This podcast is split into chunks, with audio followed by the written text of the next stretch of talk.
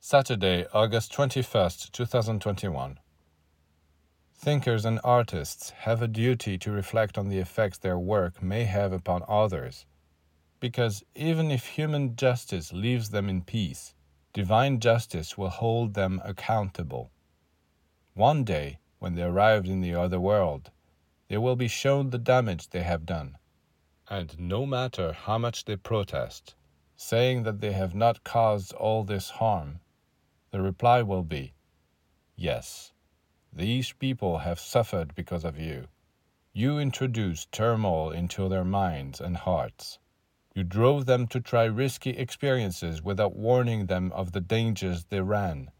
You are guilty, and you will be punished. Everyone must take care to use their gifts to enlighten others, awaken in them love, confidence, and the desire to better themselves.